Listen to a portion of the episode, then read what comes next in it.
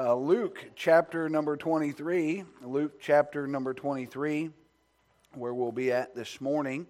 Uh, Luke chapter number 23. I would invite you to stand with me out of respect for the Word of God if you're physically able to. Uh, please stand with me as we read uh, a couple verses of Scripture. Starting in verse number 32 of Luke 23. The Bible says, And there was also two other malefactors led with him to be put to death. And when they were come to the place which is called Calvary, there they crucified him and the malefactors, one on the right hand and the other on the left. You know, oftentimes we think of Calvary, we think about the cross of Jesus Christ, and we ought to think about it. I, th- I love that old song, On a Hill Far Away Stood an Old Rugged Cross, an emblem of suffering and shame.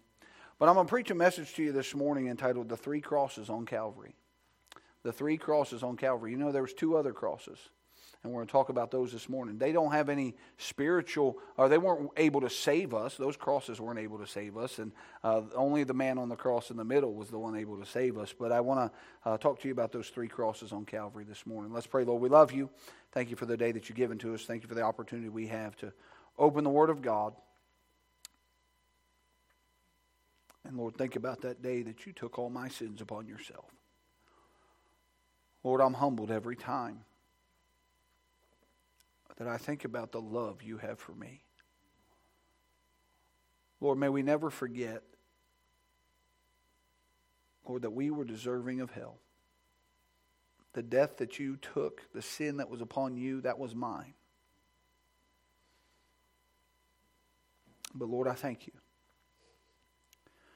for being willing to take that so that you could offer life everlasting. I thank you that you were buried and rose again, conquering that death and hell and the grave. And Lord, I just pray that if there's anyone here today that does not know you as their Lord and Savior, I pray they'll trust you today.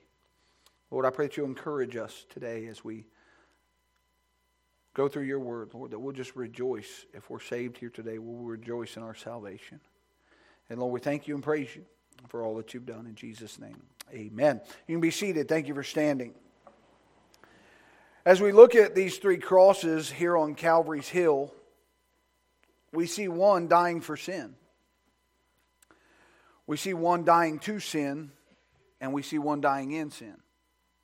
There's three different crosses. One of them was dying because of my sin and because of your sin. He was dying for the sins of all, all humanity. We see another one that was dying to sin, the one that trusted Christ, and then we see one who's dying in his sin, the one who rejected the Lord Jesus. And we're going to talk about these crosses and about what they represent and some things that we can apply in our life today. Last week we preached on three men who made three fatal mistakes. And we talked about King, uh, Felix and how Felix uh, was smote in his heart and he just said, No, not yet. I'm not ready. When it's a more convenient time for me, uh, then maybe I'll trust him. And then we talked about Festus, who was uh, just criticizing Paul, and he said, Oh, much learning hath made thee mad. He said, Not ever will I believe in what you're talking about. And then we talked about King Agrippa, who said, Almost thou persuadest me to be a Christian. And he said, I'm not quite there, but almost. And listen, they all, just because one said, No, not ever, one said, No, not now. One said, Almost, thou persuadest me. They all had the same outcome. That outcome was rejection of the Lord Jesus Christ. That outcome was eternity in a place called hell. And I want to talk about some things this morning about the crosses on Calvary. And my mind goes back, and listen, I don't have to get into deep graphic detail about what Christ did on the cross. Most of you know that. You know that the Bible says in the book of Isaiah that his visage was so marred that you couldn't even tell that he was a man, and all the things that you that he went through for you and I. Uh, he did all of that stuff, and he was undeserving of it. All the the beating and the scourging and the mocking and all of that stuff he did because he loved us. And uh, I love uh, John three sixteen where it said, "For God so loved the world that He gave His only begotten Son." that whosoever believeth in him should not perish but have everlasting life. But I love this for God sent not his Son into the world to condemn the world, but that the world through him might be saved. And I'm glad that he came to seek and to save that which was lost. And when he was hanging on that cross, we have those three crosses back there, and they're representations of something that we're going to talk about today. That center one is the one that most of us always focus on, and we know that that is the cross first that we're going to talk about today. That's the most important one. Uh, the most important one is about the man who was hanging on that cross. You understand, the cross was made of wood. The cross was uh, two tr- trees put together in the shape of a cross. The cross itself doesn't have power to save. The man on the cross is the one that had the power to save. Uh, there's a lot of people that are uh, that that put emphasis in the cross. And listen, the cross is a wonderful thing, but it was a torturous time. Anybody hanging on a cross was somebody uh, that was uh, supposedly guilty of a, the the punishment of death, and that was a torturous thing for them. But the cross didn't have power; it was the man on the cross that had power. You understand that? I could put two pieces of wood here together and fall down and worship that cross till I'm blue in the face, and I'm still not going to go to heaven but it's the man on the cross. We're going to see, firstly, this first cross represents a cross of redemption. The middle cross, this is the first object that we're going to discuss today. And we want to see what the middle cross represents, and I believe it's a cross of redemption. In this cross, we see the man who's on the cross was the Lord Jesus Christ. This was God in the flesh. He came to this earth, again, we've read, to seek and to save that which was lost. He came to be our example upon this earth. See, the law was brought so that you and I could understand that we were sinners in need of a Savior. Uh, as they saw the law, the Ten Commandments, the law was not there that if they did all of these good works, if they did all of these good things, then they would find favor with God and end up in heaven. The law was written to show man their inability of keeping all that God required for you and I to go to heaven. As I read through the Word of God, I look at that I'm just a sinner saved by grace, for all have sinned and come short of the glory of God. I looked at because of my sin, I deserved hell, for the wages of sin is death. That's what sin did and what sin earned. All of that stuff is what sin does to me and it does to you. Because of our sin, we were created first off in the image of God. We were created perfect. Adam was. Uh, when God made him, he was made perfect just in the image of God. Uh, and that's what God intended. But man chose to disobey God. And through his disobedience, the Bible said, by one man's sin, sin entered in the world, and death by sin, so that death passed upon all men, for that all have sinned. And as I go down through and I begin to look at the law and all the law that was there, you see, the Jews always tried to uh, talk about the law of Moses, and they, they talked about all the law and how we had to keep the law and try to do all these things with the law. And uh, I think they were under, not, not understanding the whole purpose of what the law was for. The law wasn't there to say, oh, if you can have good enough works and do these good things, then you'll be able to go to heaven. No, because the Bible says, not by works of righteousness which we have done, but according to his mercy hath he saved us. There's not one person that can do anything amount of good to go to heaven. We can't do it. We can't be good enough to get there. We can't do the right kind of things to get there. Listen, Jesus, by his death on the Roman cross, met every demand that the law had. Every demand the law had, Jesus fulfilled the law. He satisfied the justice of God upon the sin of man.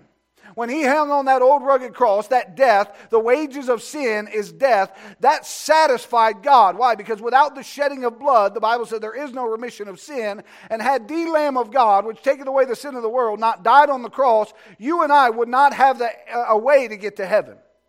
And so I'm glad for Jesus, aren't you? I'm glad that he hung on that cross, that first cross of redemption. The, the law was fully satisfied because of that. But love was truly manifested because of that cross of redemption. Not only was the law satisfied, but love was manifested. Look at Isaiah chapter number 53. If you have your Bibles with you, Isaiah chapter number 53. The law represents more than just a, a payment or a satisfaction of the law. Isaiah 53 and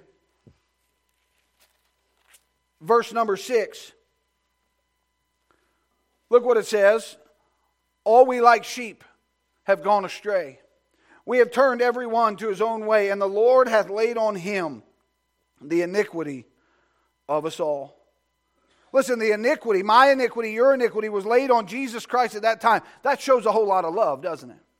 He, he came and he, he did all of these things because God loved us so much that he sent his only begotten son Jesus. And I love Romans 5 8, but God commendeth his love toward us, and that while we were yet sinners, Christ died for us. I'm glad I don't serve a little g God like Allah or a little g God like Buddha or one of these statues and try to work my way into getting to heaven. There was a holy God who loved me and knew there was no way for me to get to where he was, but he loved me in such a way that he desired an eternity with me. And so he made a way for me to get to where he was. Jesus on this cross of redemption fulfilled the law by connecting one hand to me and one hand to God. And he bridged the gap between sin and sanctification on that day. And the law was fully satisfied, and the love of God was truly manifested on that day because of the cross of redemption.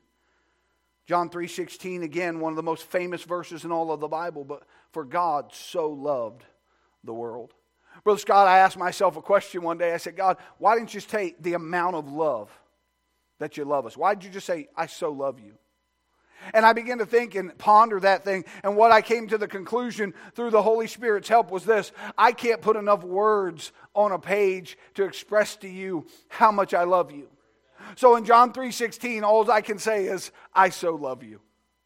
I so love you. You understand, if you're in this room today, I don't care how deep you think you've been in sin, I don't care how far you think you've gone. There's a holy God that loves you more than you could ever be loved. He loved you enough to die for you and to fulfill the law so that you could have a way to go to heaven. All the law showed me was that I was not able to get there on my own, but I needed a Savior who could help me get there.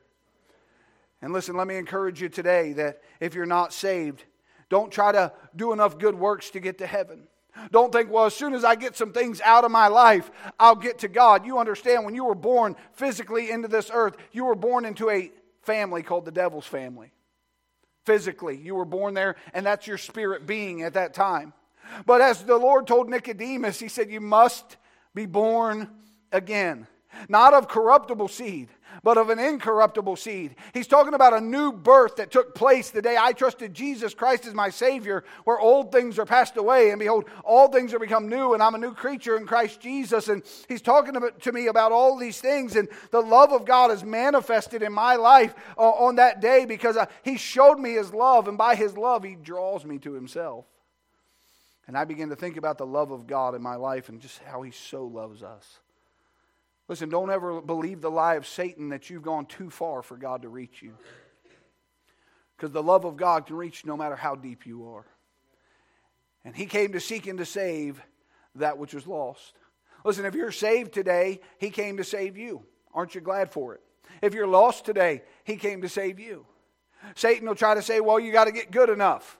You'll never be good enough because the Bible says there's none good but one, and that's God.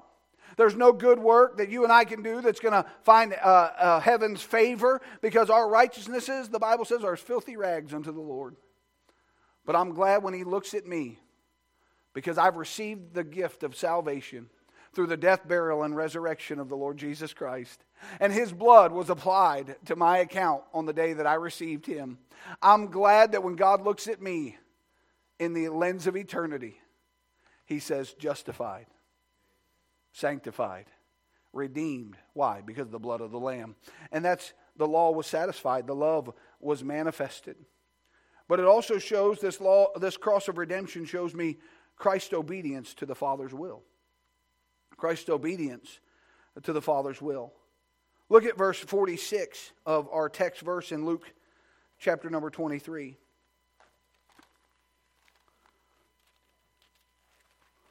Luke chapter number 23.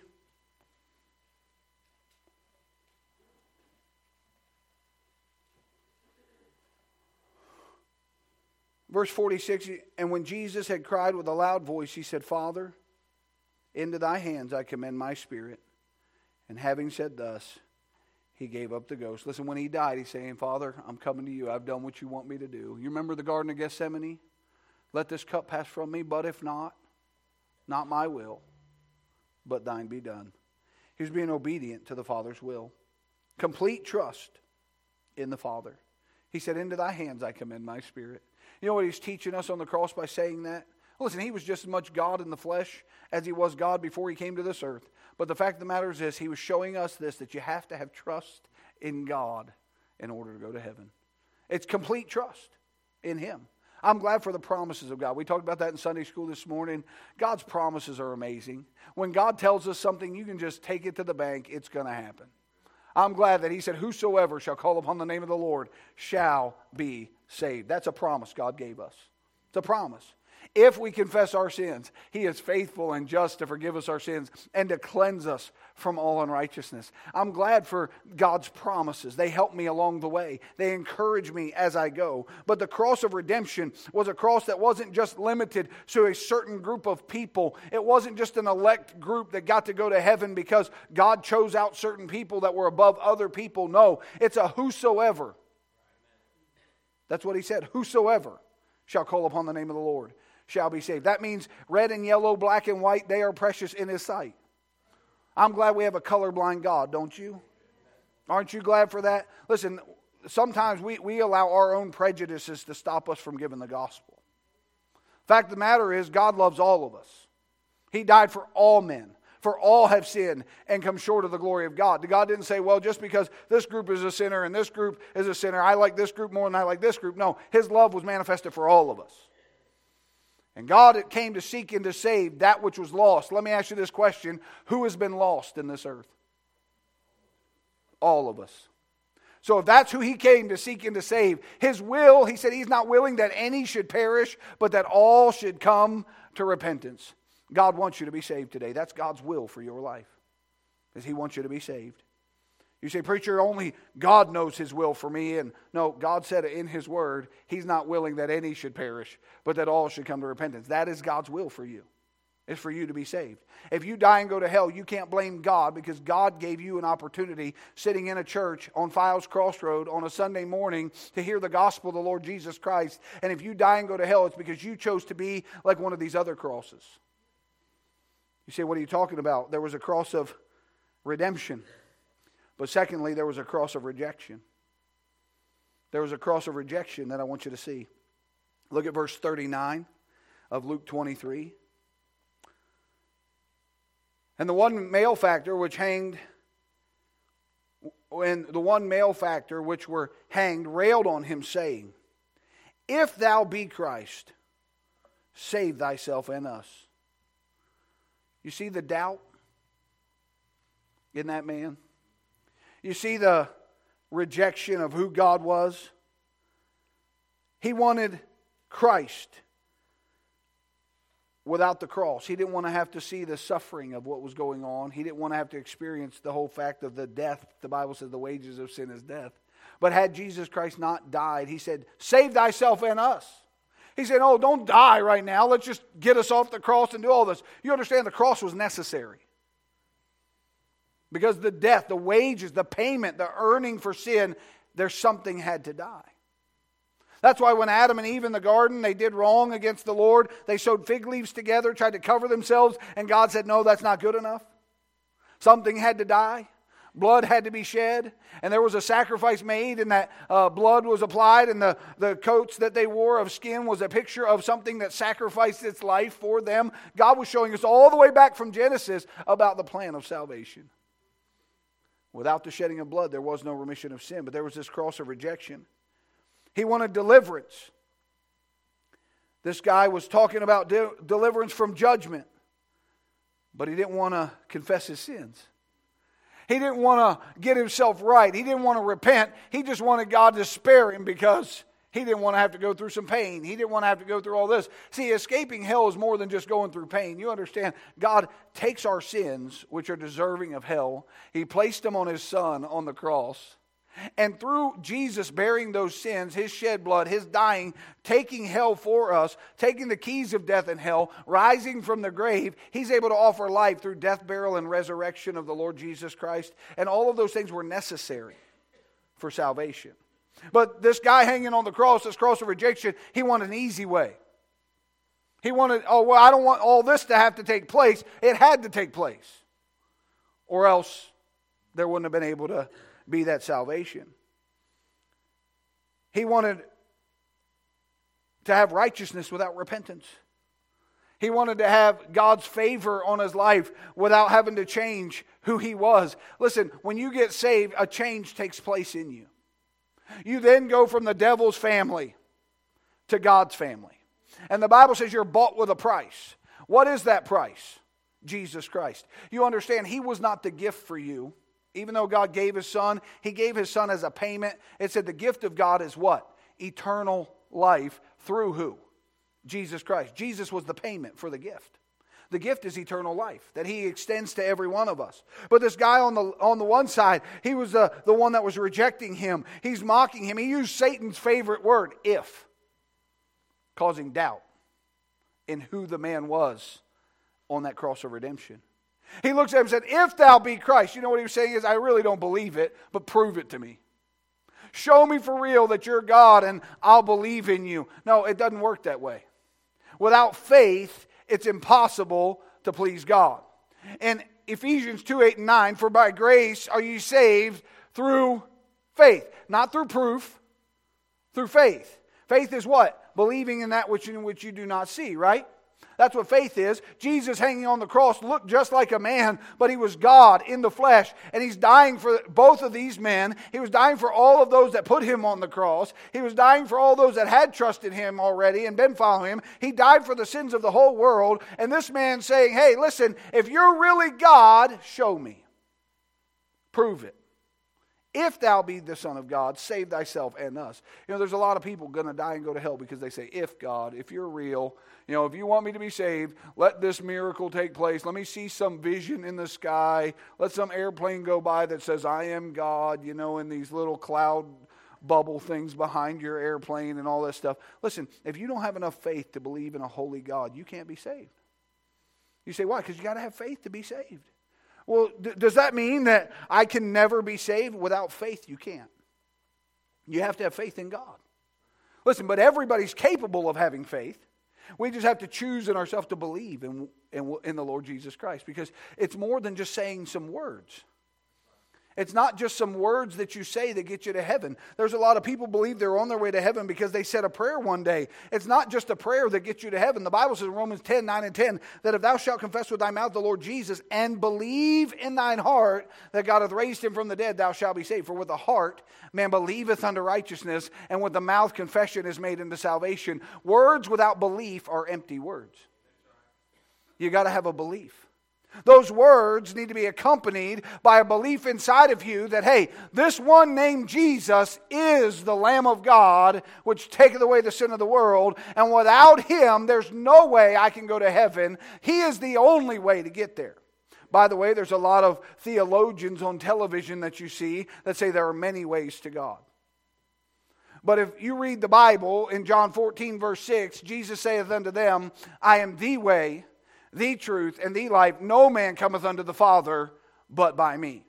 There's no other way to God but Jesus. You can't get there. Just because you come to church and you're faithful in attendance doesn't mean you're going to heaven. The only way to get to God is through his son Jesus. That's it. That cross of redemption. But there was a cross of rejection. If thou be the Son of God.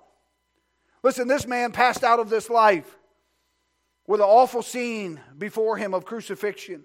And he's hanging there just like Jesus was hanging there on the cross, but he was still rejecting Christ. He had it offered and delivered to him, and it was right in front of his face, right there next to him. And he rejected it. And that so happens so often as the gospel's presented to somebody. It's right there in front of them. And they say, Yeah, well, if. If that's real, then, you know, I'll do it some other time, or I'll be like Felix or like Festus or I'll be like Agrippa almost. You know, one of these days, that's for older people. When I get older, I'll do that kind of stuff. The Bible says life is a vapor. It appeareth for a little time and vanisheth away. We're not guaranteed tomorrow. You know, there's people that uh, have died at the age of uh, 0, 1, 2, 3, 4, 5, 6, 7, 8, 9, all the way up, no matter how old you are, because life isn't in your hands, it's in God's. But God gives you an opportunity to be saved. And if you if you die without Christ, you're going to spend eternity in an awful place called hell. But if you come, he said, he'll in no wise cast you out. He that cometh to me, I'll in no wise cast him out. Listen, he'll still pardon you, he'll still forgive you no matter how deep you've been. Why? Because he loves you so much. He loves you, and he died for those sins. Those sins that Satan tells you are, are too, you're too far gone, you understand. If you read through Isaiah 53, where we just read a verse there, he says, Surely he hath borne our griefs and our sorrows. All of those things have been placed upon him, but he bore our iniquities, our sins. All of that stuff Christ already took. He already had it. But Satan makes you believe you have to bear it yourself and do all of this. No, Jesus did it because we weren't able to. And he offers it to you. People say, well, preacher, that's just too easy. Salvation's just too easy. Listen, you look at that middle cross, let me tell you something, it wasn't easy. The hard part was done. You just didn't have to do it. God did it for us. And I'm so glad for that. I'm glad that salvation is a gift. It's a free gift to all of us. You say, well, what is a gift? A gift is something you don't pay for. A gift is something someone else pays for and gives to you. But a gift can only become yours if you'll receive it. Even though somebody else paid for it, even though somebody wrapped it up just nice for you with your name written on the top of it, that gift is never yours until you take possession of it. And the gift of salvation is the same way. He's willing for all of you to have it but you've got to take possession of it. But there was a man hanging on one side that a cross of rejection. If thou be, prove it. Listen, God did prove it. He did prove it. His love for us, He came to this earth, He died for you and I, He made a way for us to go back to Him. And it, it was something that was hard, but something impossible for you and I to do. That He did. And it's, oh, it's easy for you and I because we have to believe it. We get to believe in the finished work that's already been done. You say, well, so what do I have to do for salvation? Believe. Believe. You don't have to do any works to get to heaven, you just have to believe. Believe on the Lord Jesus Christ, and thou shalt be saved. That's what the Bible says. You got to have belief. So there was a cross of redemption. It satisfied the law. His love was manifested through it his obedience to the Father's will was shown by it. Then there was a cross of rejection. But I want you to look at verse number 40. but the other, answering, rebuked him, saying, Dost not thou fear God, seeing thou art in the same condemnation? And we indeed justly, for we receive the due reward of our deeds. But this man had done nothing amiss. And he said unto Jesus, Look what he said. What's the next word? Lord. What's he saying? What's he say? When he says Lord there, what's he showing? Belief in who Jesus was. He's showing belief in who Jesus was.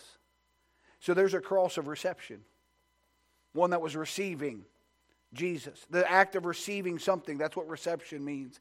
It's the act of receiving something. It's football season. A lot of people are watching football. When a wide receiver goes out, he's going out for a reception if they pass it, right? And so, what is that? That's the act of receiving something, the act of receiving a football. Well, salvation is that way. It's the act of receiving. We have to receive it as ourselves. And the one on the it, if thou be the Son of God, do this. But this one looks at that man and says, Don't you fear God? See, we're hanging on these crosses justly. We're deserving of the punishment that we're going through. But this man has done nothing wrong. He's hanging there because of us. And he says, Lord, remember me. Remember me when thou enterest into thy when thou comest into thy kingdom. I think this cross of reception was there because God wanted to show us that we have to receive it. We have to receive it. See, everything's in the Bible on purpose.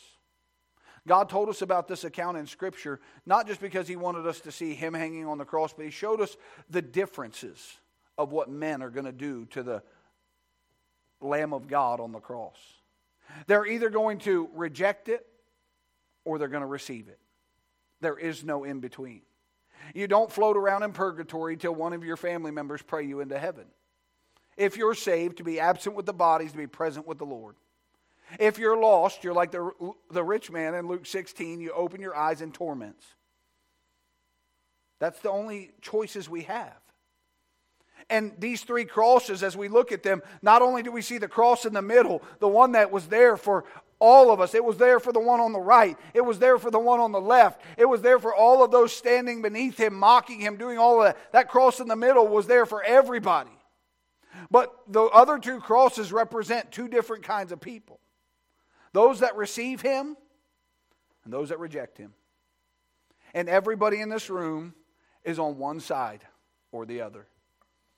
You're either receiving the Lord Jesus Christ as your Savior, or you have done that, or you're on the side where you say, Yeah, well, if. God, if you let me live another 10 years, I'll, I'll serve you. Listen, don't play Russian roulette with God. You might wake up in hell too late. The fact of the matter is, God wants you to go to heaven. He wants you to spend eternity there. John 12, 32, he said, And if I be lifted up from the earth, I will draw all men unto me. See, when he was hung, hanging on that cross, Brother, Brother Eddie, he was lifted up before everybody. He said, If I be lifted up, I will draw all men unto me. See, the, the, that cross of reception was, or that cross of uh, in the middle, that cross of redemption was there to show you that, hey, listen, he's there to draw you into himself. He's saying, listen, I'm the one taking the sin of all of humanity upon me. The one on this side was saying, "Yeah, well, I'm I, I want to be saved because of I, I just I don't want to have to you know suffer the consequences of what I'm doing here. If you're the Son of God, don't don't die. Just save us all." Well, the fact of the matter is, sin has to have a penalty because a holy God has to judge sin, and that that penalty was death. But Jesus took it for us. We were deserving of it. He's hanging on the cross to teach those men a lesson and to teach everybody else a lesson is this some are going to reject, some are going to receive. But you know what? Had the one on the other side as well said, Lord, remember me, guess what? The same fate would have happened to him as happened to the other one because he would have believed on the Lord Jesus Christ. No matter how much hatred was in his heart towards the circumstance he was going, if he turned with a repentant heart towards the Lord and said, Lord, I know that I'm a sinner and I know that you're the only way for me to get there. You know what? God would have saved him to? The only people that die and go to hell is not because God rejected them, it's because they rejected him. There's people burning in hell today not because of God rejecting them, but because they rejected him. Listen, don't you be that same type of person. He brought you here today because he wanted you to hear the greatest story that was ever told about a man named Jesus who died on an old rugged tree, who was buried in a borrowed tomb because he wouldn't need it for very long. He went down and in that three days conquered death, hell, and the grave, rose from the grave, and now he offers life. He can offer eternal life because that death was conquered, and he's willing for anyone to receive it. So let me ask you this question today Are you saved? Do you know you're going to heaven? Not because you're a good person not because you've attended church, not because you've given money in the offering, not because you think that, oh, well, I do good to other people, but because you have, by faith, trusted the Lord Jesus Christ as your Savior. That's the only way to get to heaven. But maybe you're here today and you're not saved.